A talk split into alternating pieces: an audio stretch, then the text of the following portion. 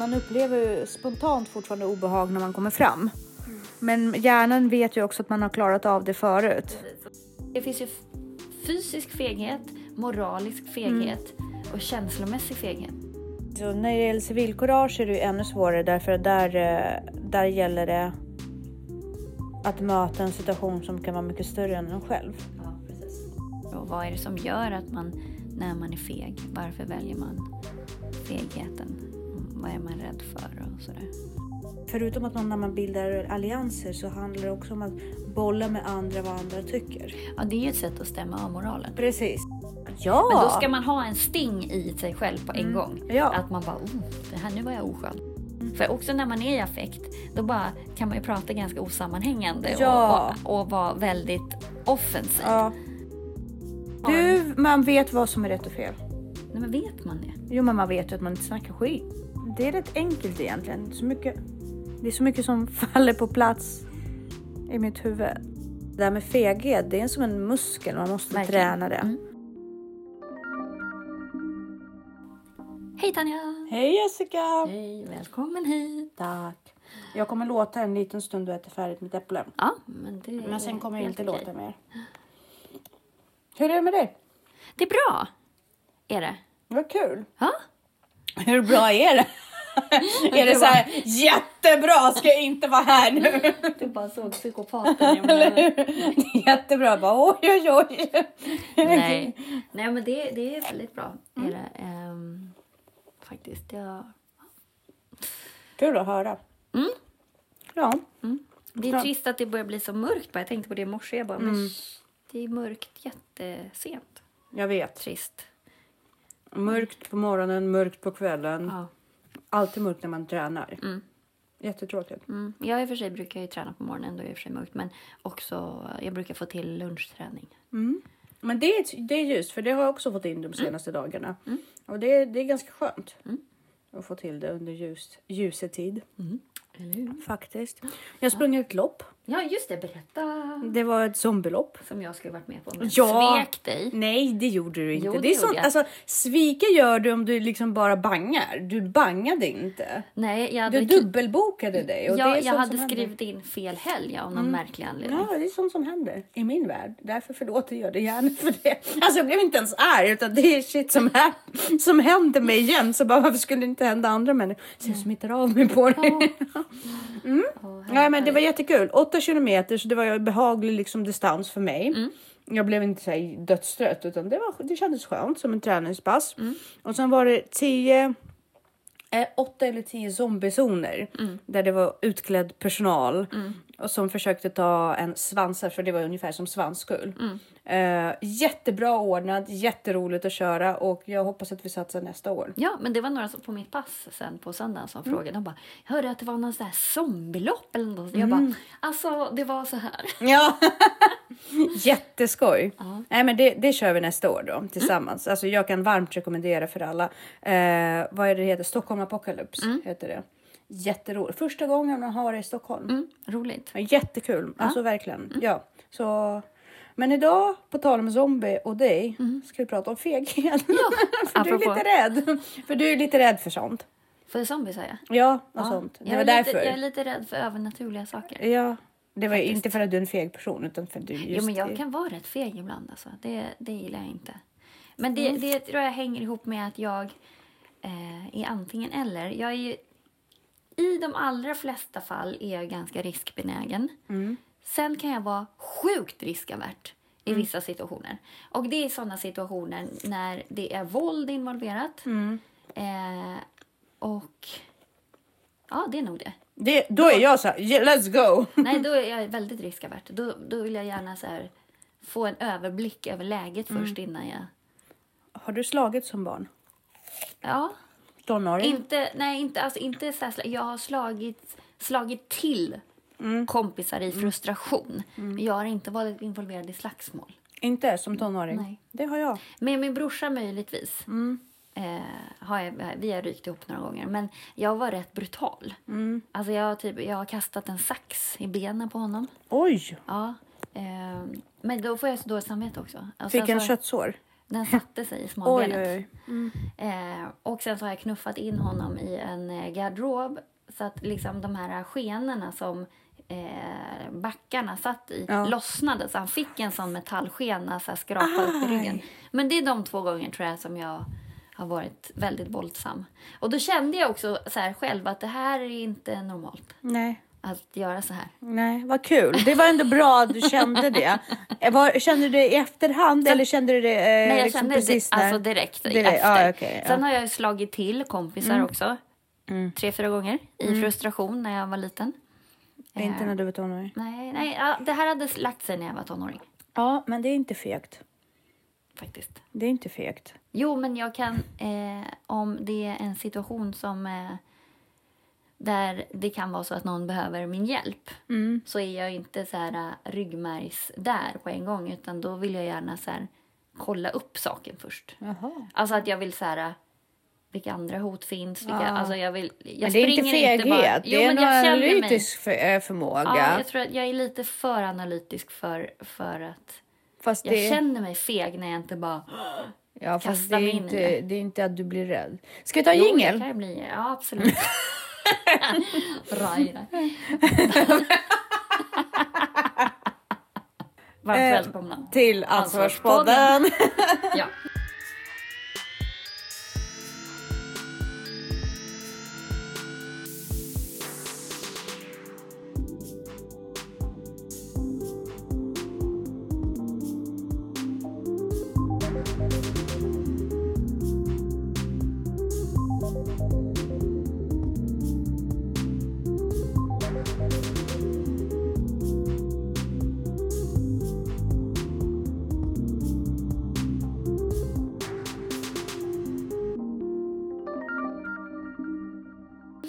Nej, men, eh, jo, jag kan känna mig feg.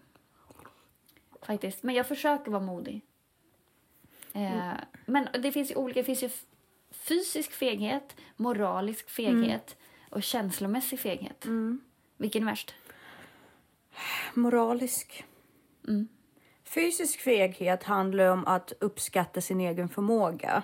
Ja, och vara rädd för smärta. Precis. Ja. Så den har jag nog respekt för. Det är en självbevarande instinkt. Ja. Eh, känslomässig feghet har att göra med Egentligen un- skador som man... Eller, ja, men underutvecklad Precis. eller in, in, lite inkompetent på grund av något. Precis. Alltså att man är underutbildad ja, känslomässigt. men, ja, men lite så. Att man inte... Liksom, det, det, Eller att man har något bakomliggande trauma. Resultat av någonting precis. snarare. Eller att man inte har blivit tränad. moralisk feghet. Ja. Där har jag, det där har jag väldigt svårt för. Du, du, du, du, du. Ja, verkligen. Eh, inte utan anledning. Nej, men, men Där kan jag säga så här. Man kan ha olika kompass för vad som är rätt och fel. Det kan jag hålla med om och beroende på hur man är uppfostrad, vilken miljö, vilken kultur.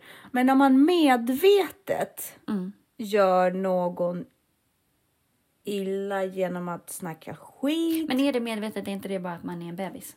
Alltså för att barn... Du, man vet vad som är rätt och fel. Nej, men vet man det? Jo, men man vet ju att man inte snackar skit. Nej, men alla vet inte det. Jo, men det är klart man Nej. Jo. Nej, nej, nej, nej. Folk använder det som ett sätt att bonda. Ja, det håller jag med om, men det är ändå, man vet ju ändå att det är fel. Om man upplever att det är skit man snackar. Fast det gör man ju. Fast jag tror inte det. Alltså, du måste skilja på barnet och den vuxna här. Och nu Jo. menar jag inte bara barnet i biologisk ålder utan det mentala Ja, jag förstår, barnet. jag förstår det. Det finns väldigt Ja. många mentala barn som är över 20. Jo, Över 30, över 40, över Absolut. 50. men, Och det är, väl, det är en del av att vara vuxen.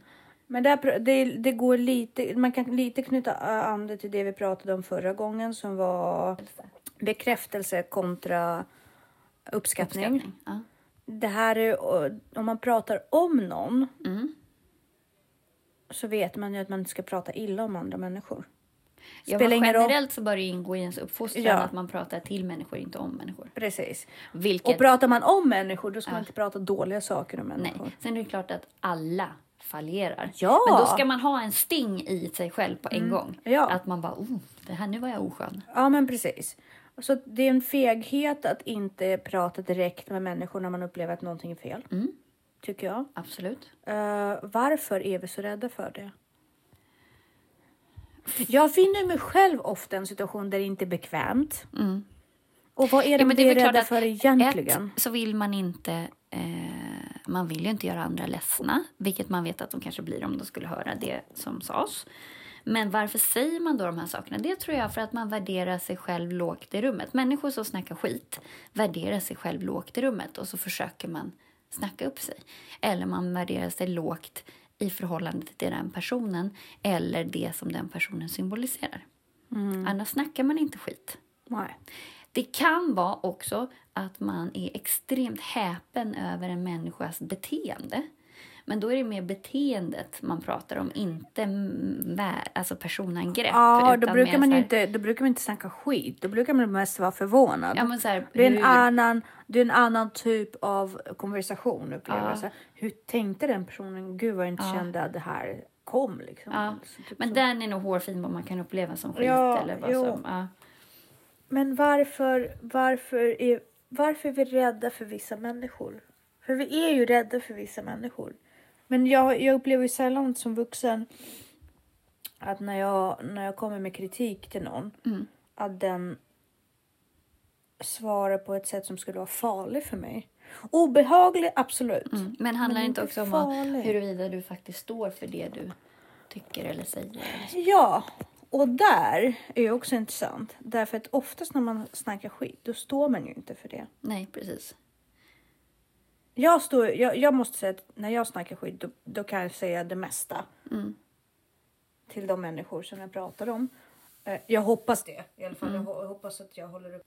Ja, men man är ju rädd för något. Ja, vad är man rädd för? Varför är man rädd för alltså, civiliserade vuxna människor? Varför är vi rädda för varandra? Alltså varför är vi så intimiderade av vissa människor?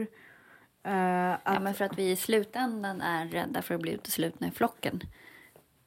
Och då finns det ju en liten sjuk grej som människor gör en liten tankevurpa på och det är ju att man, eh, ett, alltså man bildar allianser. ja, För bilda det- allianser. Det garanterar min kvar... Ja, just det. Vad smart det är. Det är, så, det, det är exakt det man gör. Man bildar allianser. För då står inte jag ensam. Nej, Det är rätt, tänker jag. det är rätt enkelt egentligen. Så mycket, det är så mycket som faller på plats i mitt huvud. Det är ju... Men jag tror att mycket av det vi gör handlar ju om att, att garantera sin plats i flocken. Mm. Alltså det vi gör socialt. Absolut.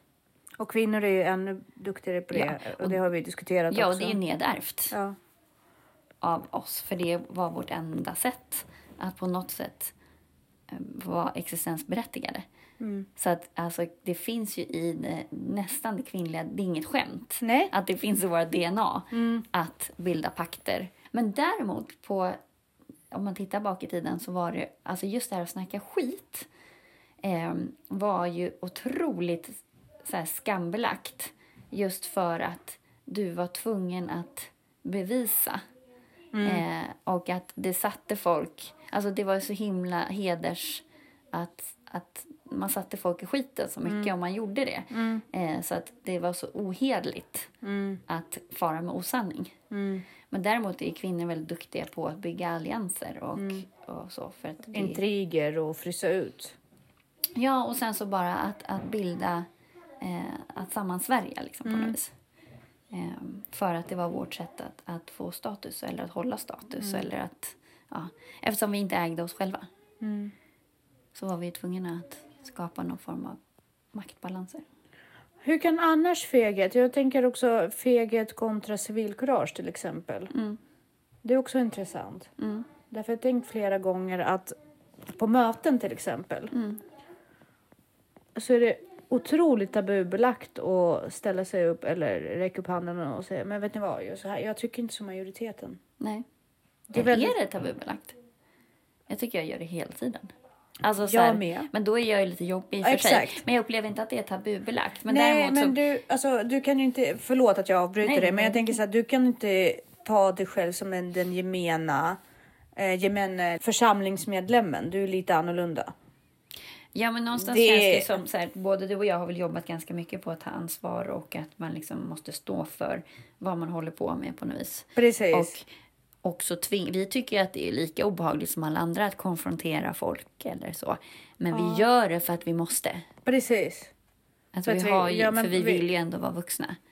Ja, men exakt att, att drivkraften att göra rätt eller försöka förstå. Mm. Jag har inga, eller nu ska jag inte säga att jag har inga problem att gå fram. Jo, det har jag ju. Men, men jag gör det i slutändan. Även om jag tycker att det kan vara väldigt, väldigt jobbigt. Men att om, om vissa saker kan jag lägga på hyllan. Om det inte, jag behöver inte reda ut det. Nej. Men om jag känner att det här måste redas ut. Då gör jag det. Konfronterar jag ju folk. Ehm, men jag försöker vara noga med på vilket sätt jag gör det. För att eh, det inte ska bli konfrontativt. Utan jag vill, mitt huvud, min huvudpunkt är inte att ha rätt utan jag vill lösa problemet. Det är alltid min utgångspunkt. Och det formar ju hur man närmar sig. Är det så att du vill ha rätt, då är man ju ännu mer konfrontativ. Då är man ganska osmidig också i sitt sätt att konfrontera människor. Men om man vill försöka komma överens då, då kräver det att du har en taktik utarbetad innan du närmar dig den här personen. Så att du är förberedd och inte talar ur känslor utan att du har ett, en samtalsstrategi. Precis, och, ditt, eh, och liksom har hela tiden ditt ändamål i fokus. Mm. För det är så lätt att känslorna... Ja, skilj, alltså det där... Skilj på sak och person om du vill lösa ett problem. Ja, det är svårt när det är ett personligt. Ja, men man får ändå försöka vara objektiv och försöka också. Det viktiga där är att lyssna på vad den andra har att säga och på något sätt till möt. Du måste ju möta barnet i den andra, för det är det som problemet är. Ja. Problem, eller problemet uppstår ju när två barn möts. Eh, och om du klarar av att vara vuxen så måste du ändå möta barnet i den andra för att få fram dens vuxna. Precis, och när det gäller civilkurage är det ännu svårare därför att där, eh, där gäller det att möta en situation som kan vara mycket större än en själv. Ja, precis. Där gäller det verkligen vara, och där går vi in lite grann på integritet. Och Jag tror att människor som har starkare integritet och vet exakt vad de tycker är rätt och vad de tycker är fel har ju också lättare att eh, inte snacka skit. Ja, men för då på något sätt så står man väl för vad man tycker. Ja, det, dels det och dels så är det, alltså, det är ju alltid... Jag, jag upplever att skit bildas ju alltid... Eh, förutom att man när man bildar allianser så handlar det också om att bolla med andra vad andra tycker. Ja, det är ju ett sätt att stämma av moralen. Precis. Alltså gruppens moral. På något. Precis. Och då ställer man sig in eh, med gruppen och tycker majoriteten att det är fel. Då blir det skitsnack. Men tycker majoriteten att det är rätt. Då blir det, då blir det liksom på något sätt normgivande. Beroende på vad frågan handlar om. Och där tycker jag det är lite farligt därför att då är det då kommer vi in i grupper med en väldigt svag känsla för vad rätt och fel. Det skiftar. Och det, det labila, Ja, det är farligt. det är riktigt farligt. Eh, Men det är ju oftast grupper med dåligt ledarskap. Generellt. Ja, men personer med låg eh, integritet också. Det spelar väl ingen roll egentligen vilken grupp du hamnar i. Det är en sak att anpassa sig, men en annan sak är faktiskt att förändra sin moral. Jo, Där- men har du starkt ledarskap så formas ju gruppens moral. Ja, men ska, om den formas mot dina normer från början. Ja, ja, precis. Det är det jag tänker. Att, att det är rätt. För där har ju, kom- jag minns att när vi började.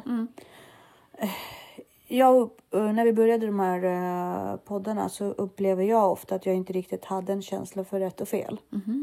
Eh, jag sa, jag, jag, jag tror att jag tog upp det flera gånger. Att jag, eftersom jag gått mellan olika ehm, miljöer och kulturella bakgrund. Men menar du rätt eller fel rent moraliskt eller rätt eller fel gentemot dig själv? Eh, rätt eller fel rent moraliskt? Ah, för det har jag aldrig upplevt dig som att du... Jo, därför att... Det, nej, men en, en eh, enkel grej som vi tog upp nu med min dotter som har väldigt mycket känslor till exempel och hon har slagit till en ung kille i sin klass. Du bara garvar. Nej, men eh, min- min, dotter gav sig på din son. Och, och, eh, och hemma så är vi non-violence. Liksom. Vi kan skrika. Vi kan vara väldigt känslomässiga. Men det är verkligen så. Non-violence. Men när jag växte upp så var det ju så att Nej men ge igen. Om du blir slagen, ge igen. Visa vem. Liksom, du är en kvinna. Du kommer behöva liksom, ta mycket skit i livet. Ge igen. Och på något sätt så tycker jag fortfarande att när det gäller barn, någonstans i mitt liksom, så tycker jag att it makes sense. Fast en annan del av mig, den delen som uppväxt här och bor i det här samhället och kan liksom som lever i de här normerna säger det här är helt oacceptabelt. Men någonstans vill jag ju säga till Elisabeth, sätt de jävlarna på plats. Liksom. Mm. Ja, men förutsatt att det är hon som är utsatt. Alltså, Ja, det är därför exakt. man måste ha den kompassen. Exakt, men det, det är ju aldrig barn. Liksom. De, hon är ju inte det och jag vet ju det. Ja. Men jag, förstår du, jag skulle aldrig förespråka för det. Nej. Men jag är uppväxt, en del av mig i vissa situationer Ja. tycker absolut att det är. Ja, jag är nog bara att hämta en vuxen. Jo, jo, självklart. Jag skulle aldrig uppmana barn till det. Ja. Men, men någonstans kan jag ändå tycka... Men det är som... Men någonstans hoppas man väl att de får utveckla den kompassen själva liksom när det är läge och kanske slå tillbaka och när det är läge att... Men det är svårt. Ja, för att någonstans så kan jag säga så här. När, när vi hämtade en vuxen som små, då, då skambelades det och de sa att vi källar ut. Och man ska inte källa på varandra. Nej. Så att för mig är det någonstans källande också att hämta en vuxen. Fast det känner jag ändå på deras skola liksom. Där är det så pass. Ja, ja, nej, alltså som sagt, det är väldigt svårt att applicera på våra barn i ny tid. Men, men någonstans så känner jag att nej, men det var inte så dumma premisser det heller, för det ansågs vara oädelt att källa på sina kompisar. Man skulle lösa det själv. Och sen så har ju barnen inte den kan man förmågan. inte det. Nej, barnen har absolut ingen förmåga. Men det var ingen dum grundtanke. Nej. Att vi källar inte ut varandra. Nej. Vi håller ihop. Så att Absolut. det var inget fel på Förutsatt den. att gruppen har en bra moral. Ja, men precis. Vilket gruppen kanske inte har om de slår skiten ur varandra. Nej. Nej men det där är spännande och sen så har vi ju motsatsen då till feghet som är mod och det har vi diskuterat lite grann. Ehm, men jag tror att man behöver nog analysera sig själv och göra en liten check. Hur, hur skulle man reagera i olika situationer och vad är det som gör att man när man är feg, varför väljer man fegheten? Mm, Vad är man rädd för och sådär. Poängen är så här, feghet är oss. Det är en naturlig reflex. Liksom. Det, det, vi blir fega när vi känner fara. Det är så vi skyddar oss själva. Men som mycket, annat som vi har pratat om, det är konsekvenserna av det. Agerar du på din feghet eh, på ett sätt som är omoraliskt så bör du kanske ifrågasätta varför och gå till Men- botten med det. Jag tänker då på sån här, om man väljer att agera omoraliskt. Det behöver ju inte alltid vara på grund av feghet. Det kan ju också vara på grund av rättfärdigande. Hur kan man rättfärdiga det? Nej, men alltså det, rent, det kan du inte egentligen. Men där tror jag att väldigt, väldigt många är idag. Att om du har ett beteende som har blivit gjort mot dig tillräckligt många gånger så är ju lusten mindre att vara stor tillbaka. Det kan ju vara Ja. vad som helst. Vi säger att du har fått eh, 12 parkeringsskador på din bil och ingen har någonsin lämnat en lapp. Sannolikheten att du ska lämna en lapp om du råkar komma åt någon annans bil är ju minimal. Även fast det är det moraliskt rätta är det ju att göra det oavsett. Det är lite de där jag Men det är liksom inte... här- Ja, jag förstår hur du tänker. Mm.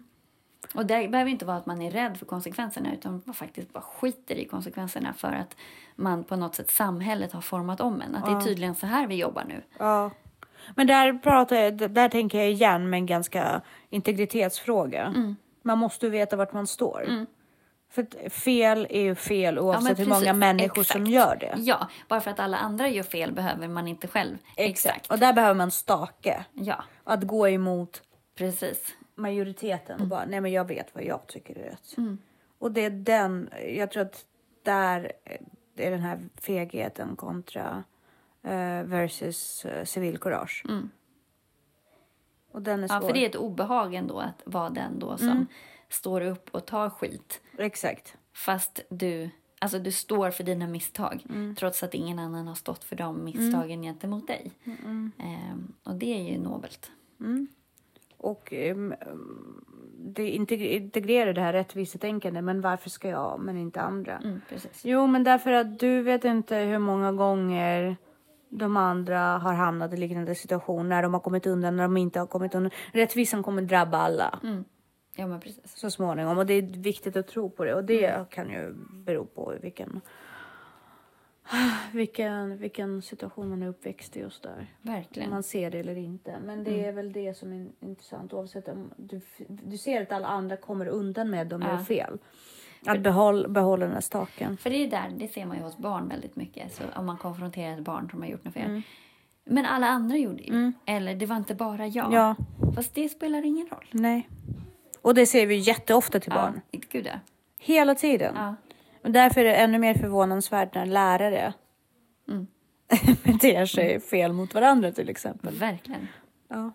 Ja, nej men, men, men det här är ju jättespännande för att enda sättet att, att bli modigare är ju att utsätta sig för obehaget. Så att nästa gång som man ställs inför en situation att konfrontera någon eller att erkänna ett misstag, ta det. För att man växer ju av det. Absolut. Jag kan ju lätt säga att, eh, att ta konflikter har blivit lättare och lättare. Ju oftare man gör det. Men har man en strategi för det så är det ju inga konflikter. Alltså då är det ju bara meningsskiljaktighet och då det, kan du se sakligt på det så är det inte lika obehagligt. Nej. För att då vet du har en himla kontroll över situationen också. Så länge du är lugn och saklig då, blir det inte, då har du makt över situationen. Där och då har kan du du också driva det poäng. dit du vill. Det är en väldigt stor poäng. Faktiskt. Du måste tänka igenom. Det är därför du ska inte gå in i diskussioner i affekt. Nej. Eller vara känslostyrd. För att då, då, då, du måste veta vad är syftet med den här konfrontationen. Och vad är syftet med den här diskussionen. Precis. I sina relationer tänker jag också. Det är väldigt sällan jag säger till direkt. Men det är också för att jag är en reflekterande människa. Jag säger nästan aldrig till direkt när saker och ting hände. Utan för då blir jag nästan så här stum och paff. Och vad hände det här? Och så måste jag så här, vad är det jag känner kring det här egentligen? Och så där. Sen gör jag en plan för vad vill jag få fram. Jag kan nästan skriva som ett manus. Eh, oftast så skick, mejlar jag. Jag kan mejla Danne. Om, ja, det gör jag jätteofta. När, Eller jätteofta. Men när vi har när jag verkligen har känt så här, nu blev jag superledsen. Eller så här, då mejlar jag honom. För då får jag ner det sakligt. Jag får med alla grejer som jag vill få med. Vad som är viktigt. Eh, och han behöver inte heller få det i knät från mig känslomässigt. Utan han kan öppna det och titta på det och, och ta sin tid att få det här budskapet. Så det kan jag verkligen rekommendera att skriva Mm. Det där är ju ett jättebra tips. faktiskt. Jag, Och det har jag gjort med min brorsa också, skrivit mejl. För också när man är i affekt, då bara kan man ju prata ganska osammanhängande Ja. och, och, och vara väldigt offensiv. ja. Eh, så att, och det är inte så skönt. Nej, jag måste lära mig att bara springa därifrån. Ja. Bara droppa allt jag har i mina händer Ja. och springa därifrån. Ja, Det gör jag ju ofta hemma när jag blir jättefrustrerad. ja. och Då sätt dig jag- ner och skriv. Nej, nej, det säger så jag måste ut och träna. Ja. Men Jag man kan gå undan och sen så bara skriva Ja. ner. Sen ska man sällan skicka det direkt när man Nej, skriver. Utan man, man måste, måste liksom läsa, sova ja. på det och läsa igenom det en gång till. Eller åtminstone bara lugna ner sig. Och så här, har jag Mm. fått med det jag ville? Ta bort onödiga saker. Så osakliga. Ja, och inte gå till personangrepp eller säga du är eller du gör Mm. eller du. Alltså ta bort alla du i texten. Utan mer Nej, men det, ja, precis. Den är ju viktig faktiskt. jag känner. Du är ful. Jag tycker inte om dig. Du är ful. Ja, nej. Eh. Så att det är ju ett tips om man, om man tycker att det är obehagligt med... För, eh, vad gäller fysisk feghet så märker jag också att ju, ju, eh, ju oftare man praktiserar någonting desto mer släpper rädslan också. För jag märker det ofta när jag, eh, när jag åker mountainbike. Jag är ju jätterädd för eh, häftiga backar att åka ner för. Så jag kan ta nästan vilka backar som helst uppför. Men svårt att åka ner för. när, när man övar och sen så kanske man tar en tredjedel av backen och sen en eh, hälften av backen. Till slut orkar man, eller till slut vågar man ta hela backen. Och eh, man upplever spontant fortfarande obehag när man kommer fram. Men hjärnan vet ju också att man har klarat av det förut. Precis, så vad är nedärvt obehag och vad är... Jag var där faktiskt, obehag. Precis, så att det, och där, det är ju samma sak när man bemöter människor och eh, hamnar i konflikter. Eh, varje gång du inte blir slagen på käften när du säger vad du tycker Ja. så kommer du tycka att det är ganska... Alltså det, får- det, det, pulsen kommer kanske fortfarande öka. Ja. Men du kommer ändå veta men det här har jag gjort förut. Jag kan det här och det här brukar sluta bra. Och, och så vidare. Så att det där med feghet, det är som en muskel. Man måste Verkligen. träna det. Det, och det, det gäller både, det- jag tror att det gäller de här alla tre rädslor som vi har nämnt. Både fysisk, psykisk och moralisk Exakt. feghet. Så att varje gång du övar på det så blir det enklare och enklare. Jag tror att första gången du ställer upp dig och gör rätt när alla andra gör fel. Du kommer få så mycket egen själv... Alltså jag tror att självkänslan växer så mycket. Tror jag faktiskt. Men där är också lite så här självbevarelse och så här, där kan man ju när man, när man läser om de här riktiga som verkligen har gjort skillnad eh, vägrar att ställa sig upp som, som mörkhyad i USA eller, liksom, eller underjordiska järnvägen eh, där man med risk för sitt eget liv hela tiden befriade slavar och så. Så modig tror jag inte att, eller så kan jag nog säga, så modig är inte jag. Skulle inte våga göra den typen av saker. Nej, men Inte vi är, gå så på långt. vi är duktiga på olika saker. Vi är duktiga på olika... Mm, jag tror att man måste, vara, man måste avvika från normen ganska mycket för att klara av det. Mm. Och... Eh, så nu, jag vet inte. Sen vet man ju inte, är man tillräckligt utsatt så kanske man skulle göra det. Vi har ju ändå Om ganska man inte bra. har något att förlora. Nej men precis. Det är Men det. däremot eh, de som till exempel hjälpte judar som inte var judar själva och Mm. de som hjälpte eh, svarta som inte var svarta själva. De som, in, de faktiskt hade saker att Mm. Ja. förlora. Jo men det fanns ju svarta också som hade blivit fria. Ja. Men återvände och skulle de blivit tillfångatagna så skulle de ju bli slavar igen. Så de hade ju Absolut. massor att förlora. Jo men samtidigt hade de sån enorm solidaritet för Ja. att de hade befunnit sig i den miljön. Men Ja, det fanns precis. ju vita Ja, som hjälpte till som absolut inte var eh, hade varit utsatta som bara fightades för mänskligheten. Mm. Och där, alltså jag tror att handen på hjärtan, man har nog, eh, man får ganska mycket, jag tror att man får ut ganska mycket kickar från att Alltså, tror, jag har Mm. Jo svårt... men vi är programmerade till att hjälpa. Precis. Och sen så tror jag att eh, den här... eh, Och hur mycket kalkylerad risk och hur mycket... Sen tror jag att man, man går på en liten high när man är så här heroisk Ja, också. precis. Eh, sen tror jag absolut att det här var hederliga, bra människor. gud, verkligen. absolut. Det är superimponerande. Ja, men jag tror också att hjärnan gjorde sitt för att Mm. få dem dit. Sen tror jag inte att det är fullt normala människor. Alltså, nej men alltså en- enligt normen. Jag ska inte säga... Nej, alltså- men precis som konstnärer, alltså, Ja, man ser någonting på ett avvikande sätt. Ja. Och jag tror att man inte är som alla andra. Nej, precis. Och sen kan det vara på ett jättebra sätt när man gör sådana saker. Sen kan det vara på ett jättedåligt sätt när man plågar kattungar. Det går ut, nej men alltså det går åt olika håll. Mm, vad man, hur, hur avvikande. Men jag tror att man måste vara avvikande person. Ja, men du måste ju...